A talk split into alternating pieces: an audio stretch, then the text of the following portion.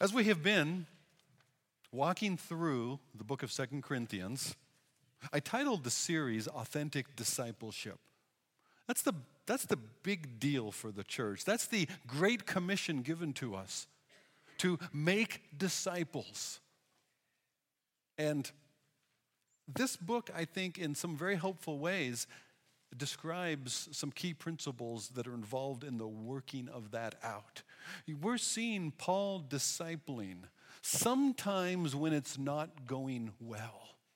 We're seeing him walk through over a period of time a situation and circumstances with people. In the midst of that, we can learn some things about discipleship. We've learned, for instance, that discipleship is life on life. You cannot be discipling if you're not engaged and involved with others at a life on life level. It doesn't happen, discipleship doesn't happen so much in a big group Sunday morning worship as it does in a small group, like a growth group setting. Maybe gathered around a table or, or gather, sitting together and opening God's word together and being real with one another. Maybe one on one over coffee Authentic discipleship is life on life.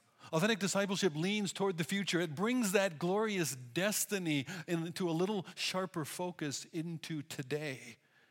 And what difference does that make into daily life in this day? It, it, it cares about others. It's gospel centered in the fact that, that, that I know where home is. I know the basis on which I'm accepted, and I want to bring somebody else with me. Authentic discipleship is discipling somebody else in that grand ambassadorship. Chapter 5. Authentic discipleship is based on grace. Chapter 6. It's not on our merit, it's not on our standing, it's not on our behavior, but it's God's work and God's grace to us and in us. And authentic discipleship calls us to be different, calling one another to be different. Different, not distant, not isolated from people around us, engaging together and engaging with others, and yet being different in the ways that God calls us to be unique and different. And that being different will sometimes we will point out to one another. Sometimes we'll engage with one another, life on life, in some corrective way, in our being different, in ways that lean toward our glorious destiny, lean toward eternity, even in the present. So, all of these aspects, this walking together, this life in Christ together, authentic discipleship is going to involve correcting and being corrected. Authentic discipleship is not afraid to connect or correct or be corrected. It is willing to correct, to confront, to be corrected, to be confronted. Even in the midst of that difficulty, that trouble, that grief, if I can say it that way, that that grief brings joy. One of the things we'll see as we open and unpack this chapter a little bit is, is there was great grief here. This was a hard process that Paul is now pulling back and giving us sort of a bigger picture view of. There was a process of grief. There was grief involved, and yet that grief has brought joy. It's brought joy for Paul. It's brought joy for those that he was involved in correcting. And it has brought joy to others who were simply observing what was happening and who knew that this thing could, could blow up and be ruinous. And yet, look what God has done in the midst. And so there was joy out of that grief, there was joy all the way around. I want you to think back to uh, maybe it's a recent, maybe it's a past, maybe it's still a bit of a raw hurt, a time oh, let's, let's, let's uh, be a little daring. Within church circles, you were hurt or you were offended. Who do they think they are saying something like that to you? They're not the boss of you. What, what, what gives them the right to point out your faults? Or maybe you were the one trying to give some direction, maybe correction, there was a confrontation with somebody else and it didn't go well. What happened out of that? Is the relationship still good? Is the relationship solid? Or Was there a bit of a pulling back? Was there a bit of a withdrawal? There, was there a, um, a pulling away a little bit from one another, turning in others' directions, sometimes moving even to another church? It's much easier to quietly withdraw from confrontation than it is to engage. It's easier to quietly withdraw than it is to say something. It's easier to withdraw into our hurt than to actually receive what somebody else is bringing to me. This passage describes this process between Paul and the Corinthians in ways that we can learn something from it. How can we confront well or correct well? How can we receive correction well in ways that will, will move from grief to joy? Nobody wants the grief. And yet there's something about, there's something positive about giving grief to one another. There's something in this chapter that gives you the permission, and some of you are, are waiting for it. Some of you can't wait to get to that point where I'm going to say, go give grief to somebody. You're going to say, I'm on it. But to what end?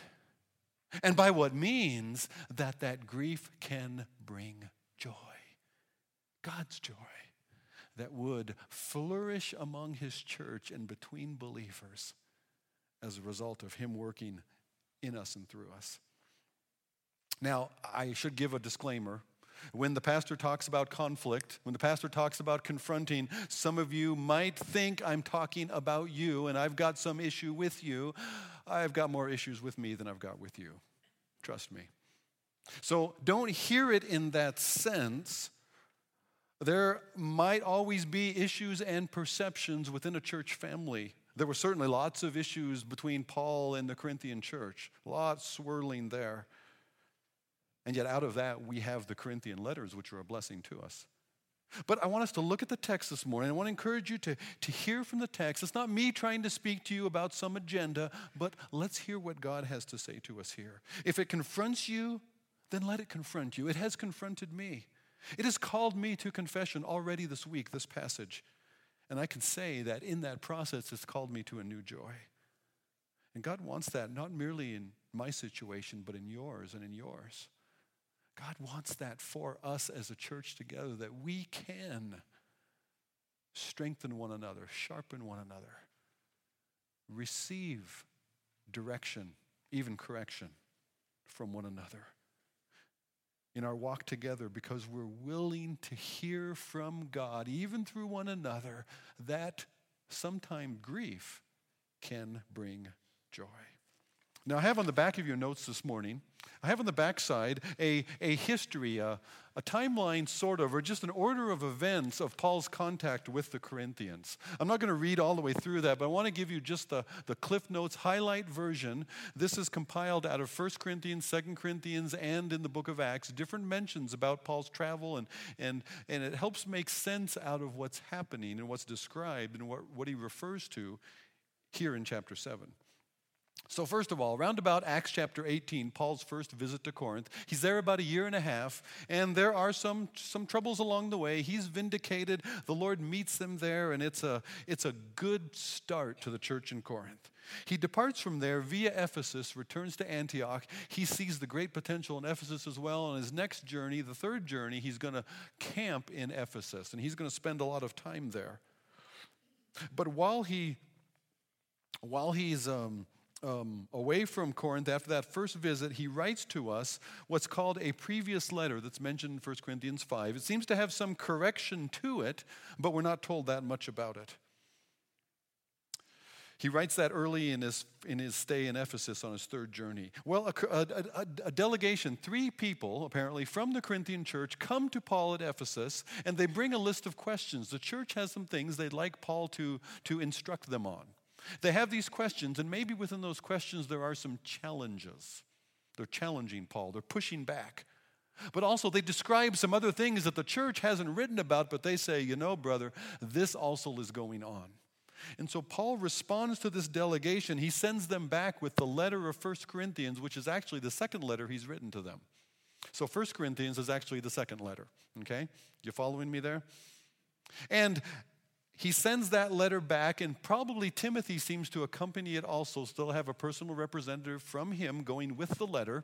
And Timothy comes back, and the news is not good. They have not, not everyone has received this word well. And so then Paul determines he needs to make a what he calls a painful visit because it's a confronting visit. He makes this painful visit. He refers to it in 2 Corinthians chapter 2. Now he had planned originally to go to go from Ephesus to Corinth, to go up to Macedonia, then back to Corinth again on his way back to Ephesus. But the first visit becomes so painful and so confrontive, he doesn't want his presence to stir up further trouble and hurt, and so he doesn't return by Corinth. He goes directly back to Ephesus from Macedonia instead. And then after that painful visit, he sends a severe letter. This is letter number three. So this would be Third Corinthians if we had all four letters in order. He writes a severe letter addressing this sharp conflict. That letter is carried by Titus. And, and um, Paul expresses great optimism to Titus that God is going to work here. They're going to receive it well. Titus is like thinking he's carrying this letter into the lion's den, right? What's going to happen now? This thing's going to blow up all over the place. Well, Paul is eager to hear how things are at Corinth. He can't wait for Titus's reply back, T- Titus's report back as to what has happened in Corinth after this, after this severe letter. And so Paul goes from Ephesus up to Troas and then he can't wait there. He actually crosses over into Macedonia. Even though there's a great persecution happening in Macedonia, Paul goes into the trouble because he's so anxious to meet up with Titus coming back.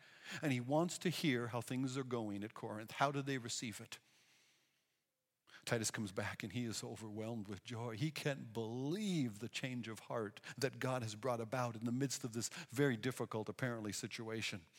And so from there, Paul writes Second Corinthians.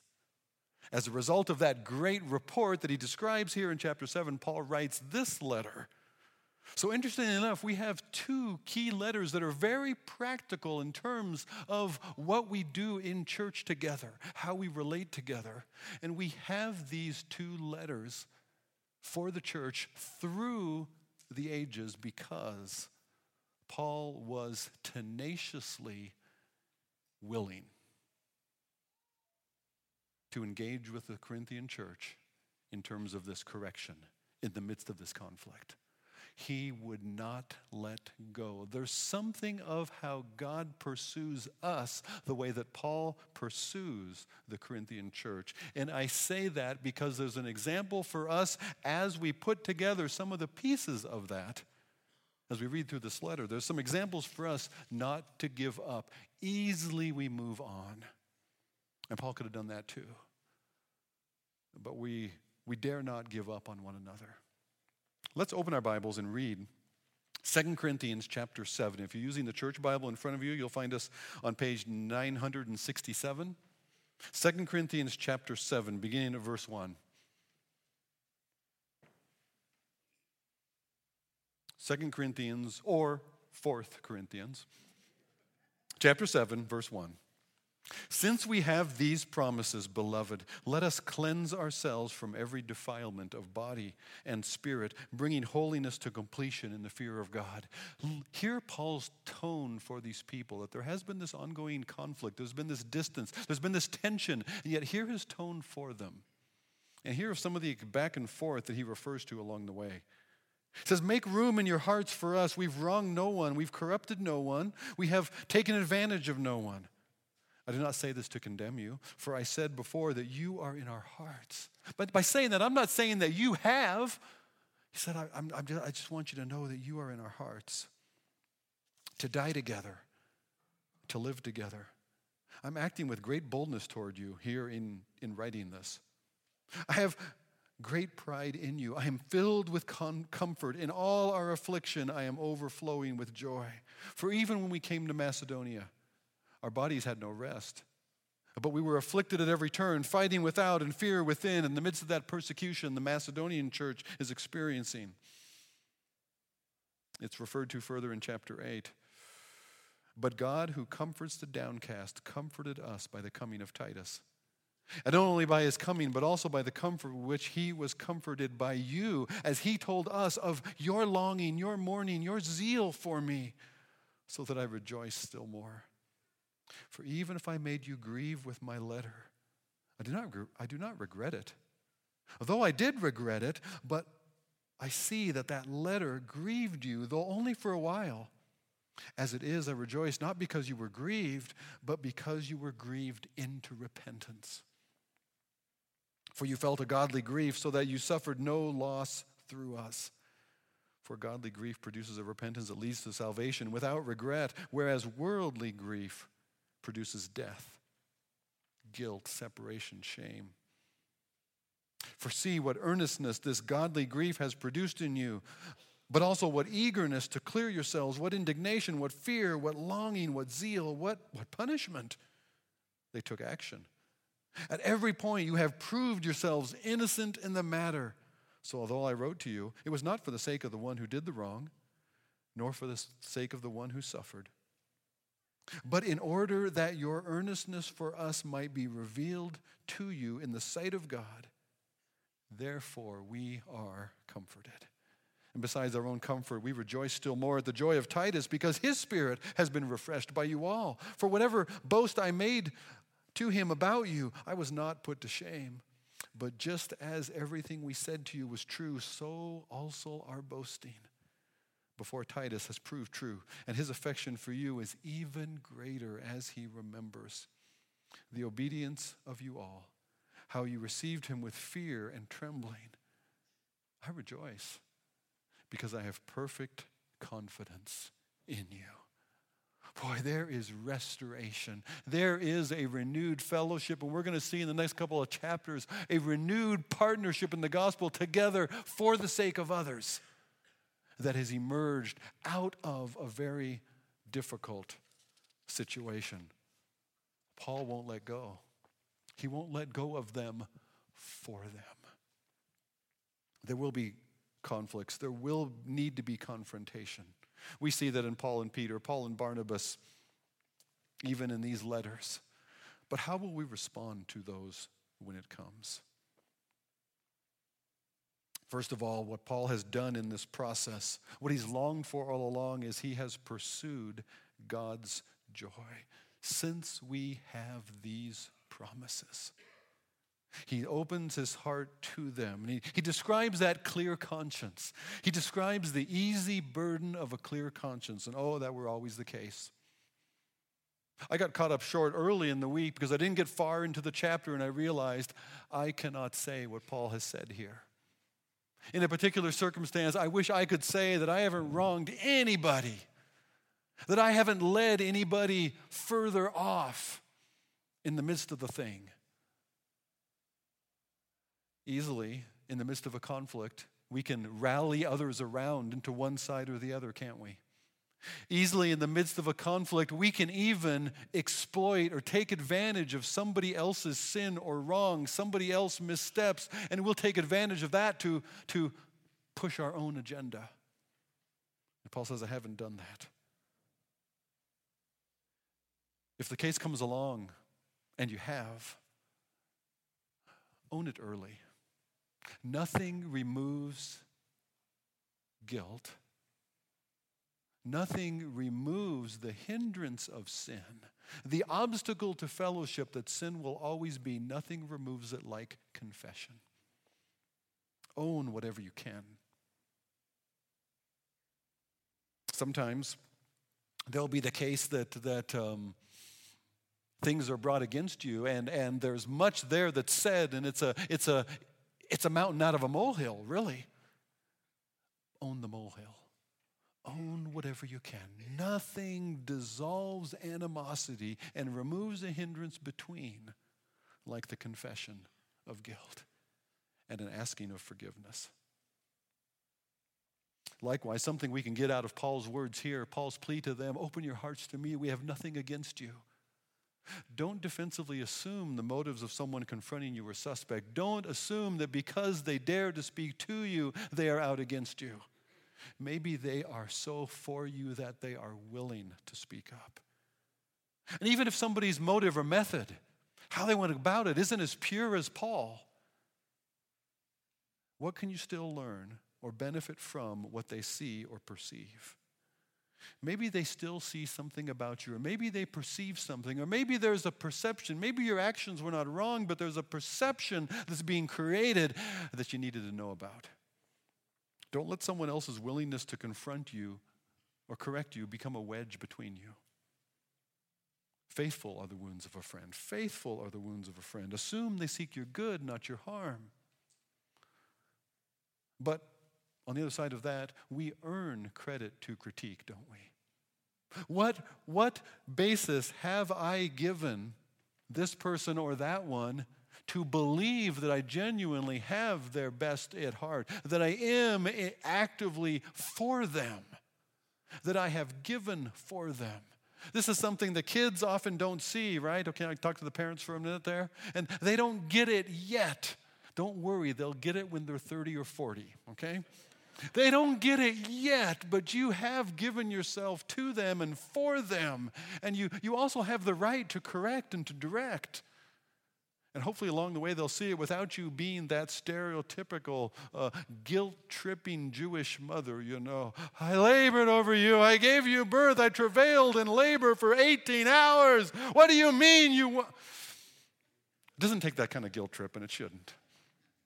But in the midst of, in the midst of the, one of the best ways to be able to advance correction is when you've already demonstrated. You have given yourself for them. That again goes back to how does discipleship happen? It happens life on life in smaller groups where we know one another, where we're for one another, where we have prayed for one another, where we have borne one another's burdens. So then we have earned credit to critique and to be involved in even the faults of one another. Pursue God's joy by being willing to engage for the spiritual progress of others. See, that's where God's joy emerges in this chapter. It emerges in the spiritual progress, not the status quo. This quote really grabbed my attention. I, I, included it in the BP Blast, but so you don't have to look it up again there, let me read it. All too often, the church is emaciated. We are desperately, urgently starving, poor, and thin, and weak when it comes to experiencing deep and lasting joy in the midst of adversity. He says, We don't have, all too often, we don't have real, genuine, lasting, enduring joy in the midst of adversity. Why? Because we no longer gain our identity by living within the community of faith. What we love, and therefore what we get excited about. Go Seahawks, right? What we love and what we get excited about is no longer wrapped up in the progress of God's people. We're too wrapped up and busy in something, anything else that won't bring real joy, especially in the midst of trouble and adversity. Paul could have great joy in the midst of this Macedonian persecution because of what God was doing in the midst of people, in the midst of this church, as well as in the church in Ephesus. Rejoice in the spiritual progress of others. Find God's joy there. Engage in it that you can rejoice because of it. Paul ran toward risk. Paul ran even to Macedonia in order to follow up with them. This part of our Bible, this book in our Bible, is because Paul did not let go. And imagine if this has been spiritually strengthening for the church over the last 2,000 years, we don't know. That just goes to show that we don't know what difference it'll make if we are willing to A, take the chance to give direction or correction when it's needed in love with grace.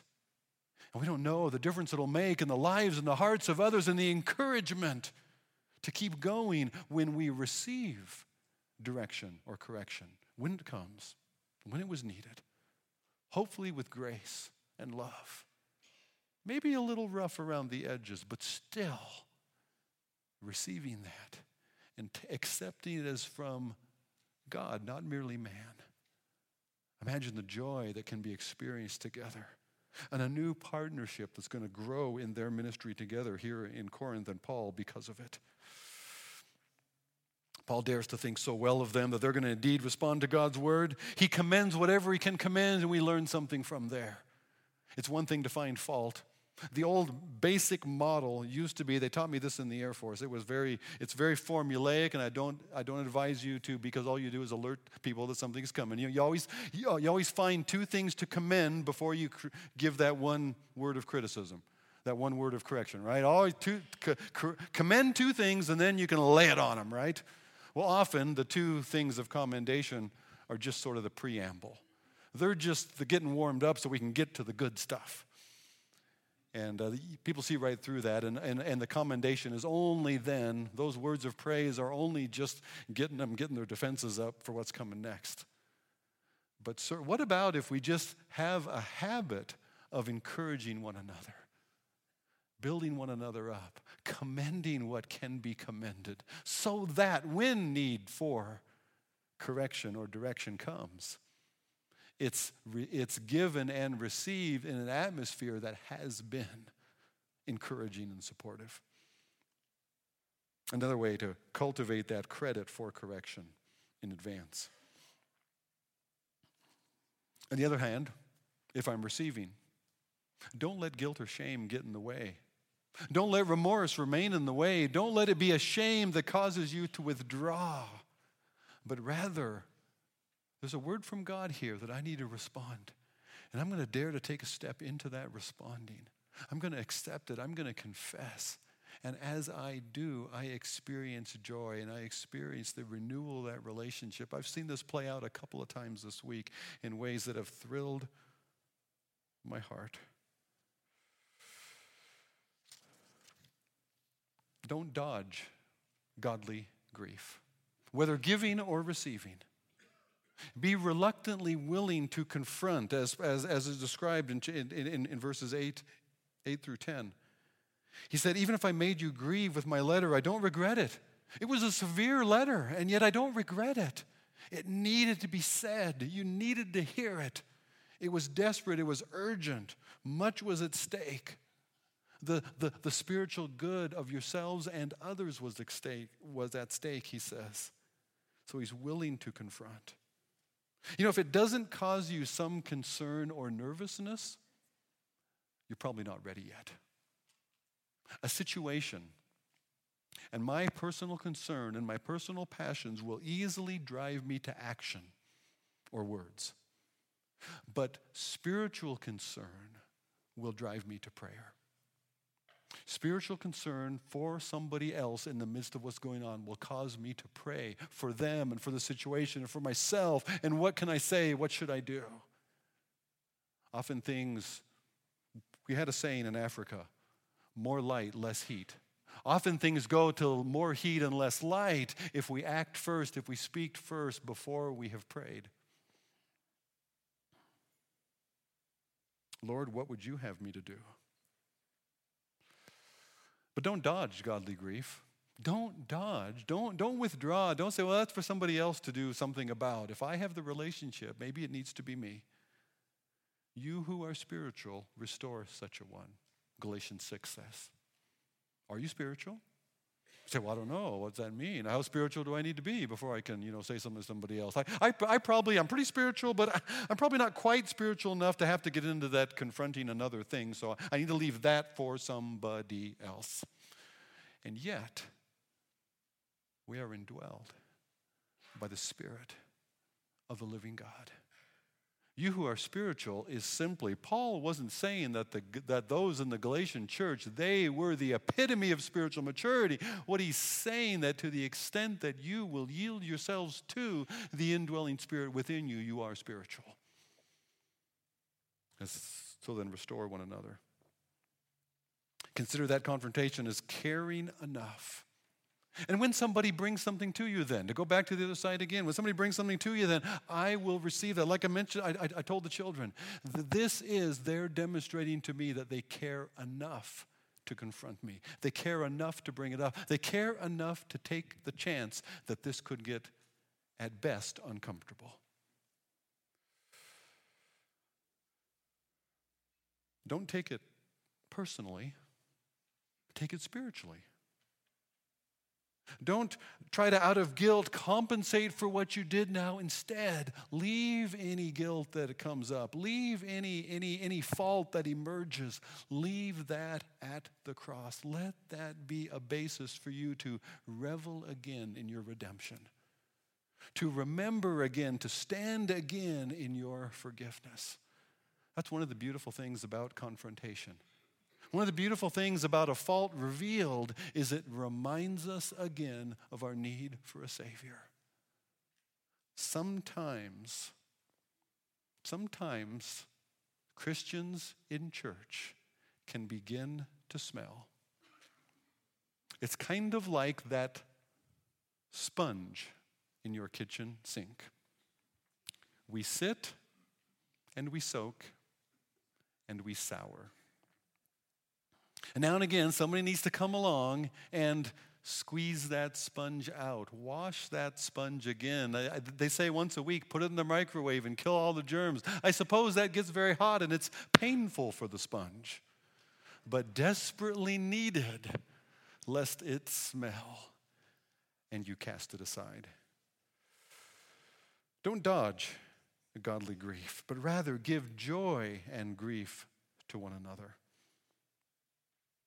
Verses 12 to 16 again. See beyond the issue to the impact that it has on the spiritual life of others. In verse 13, we saw how, how Titus himself, Titus is in a sense an innocent bystander, but he is wowed at what God has done here. He knows the odds, he knows the issues, and yet look what God has done in restoring together again. When I am able to confess, and admit wrong in the midst of my selfish pride, that is the evidence of the Spirit of the living God working. When somebody has the courage to risk confronting instead of withdrawing. I mean, Paul could have done a lot of other things, right? Paul is in the midst of Ephesus, and there's great things going on there. It's an awesome work. He stays there for three years, but he can't remain there the whole time. He's got to sh- keep shuttling back over to Corinth, and he's writing letters because he won't let them go. It would be so easy for Paul, wouldn't it? To just say, you know, things are really good at Ephesus. Wow, we have turned the whole society upside down. They're burning magic books, and people aren't buying the idols anymore. In fact, there's going to be this uproar in the, in the economic sector because nobody's buying these silver shrines any longer. Paul has made a huge impact. God has used him in Ephesus, and he could easily say, yeah, Corinth. Yeah, that was that last church I ministered out at. It's, it's not going so well there now. He won't let them go. He insists that they maintain, they be maintained as part of the body of Christ together. I'm not going to willingly lose that leg. That's Paul's mindset here. He won't let them go. And it affects him, it would affect them, it also affects Titus, it affects others around. Titus is overwhelmed with joy as a result of this.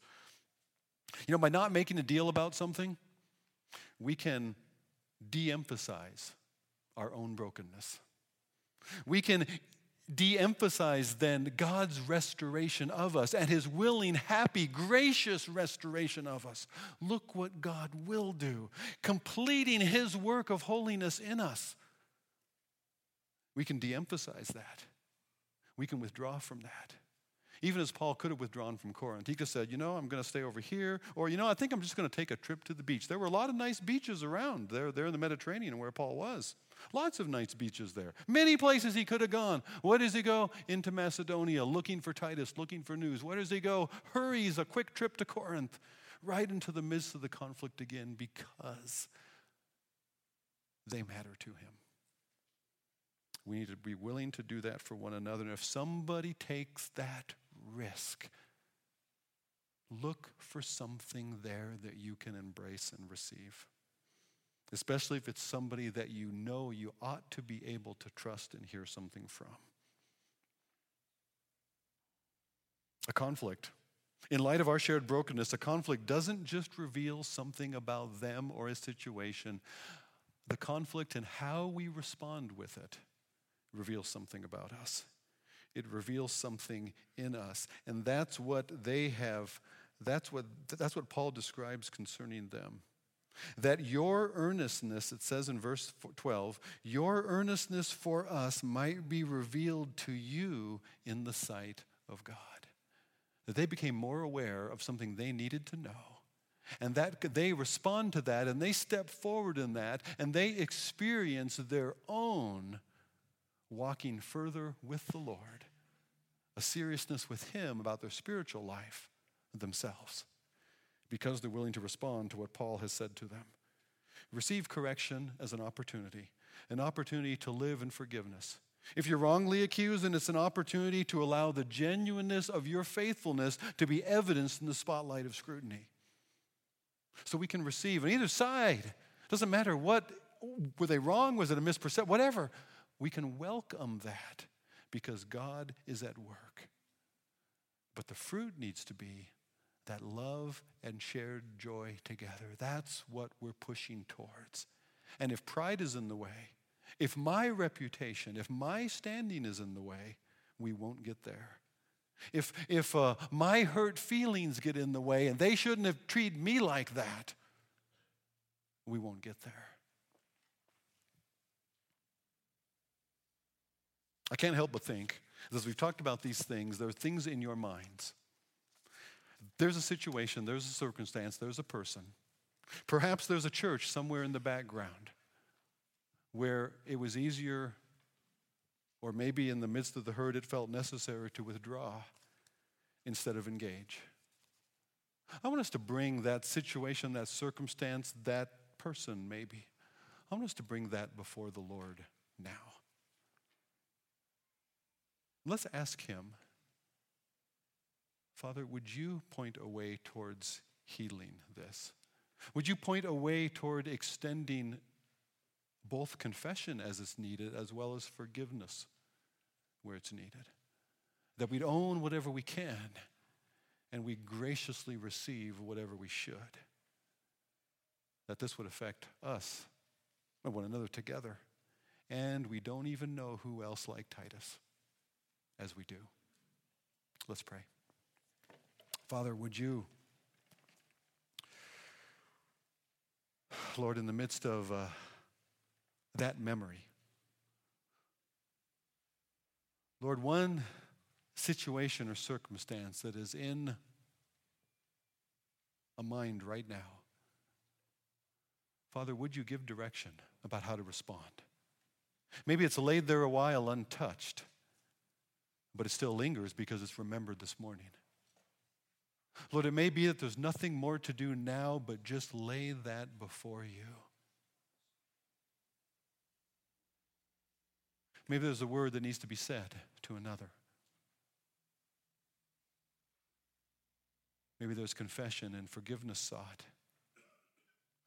Maybe there's even now just receiving and expressing gratefulness that somebody dared to share what they saw or perceived.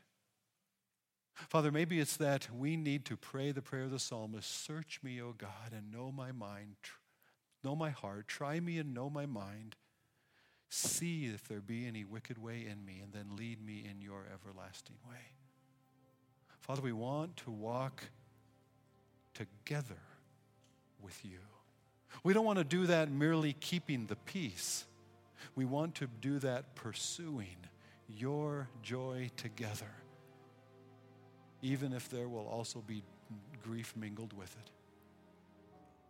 We ask for that in Jesus' name. Amen.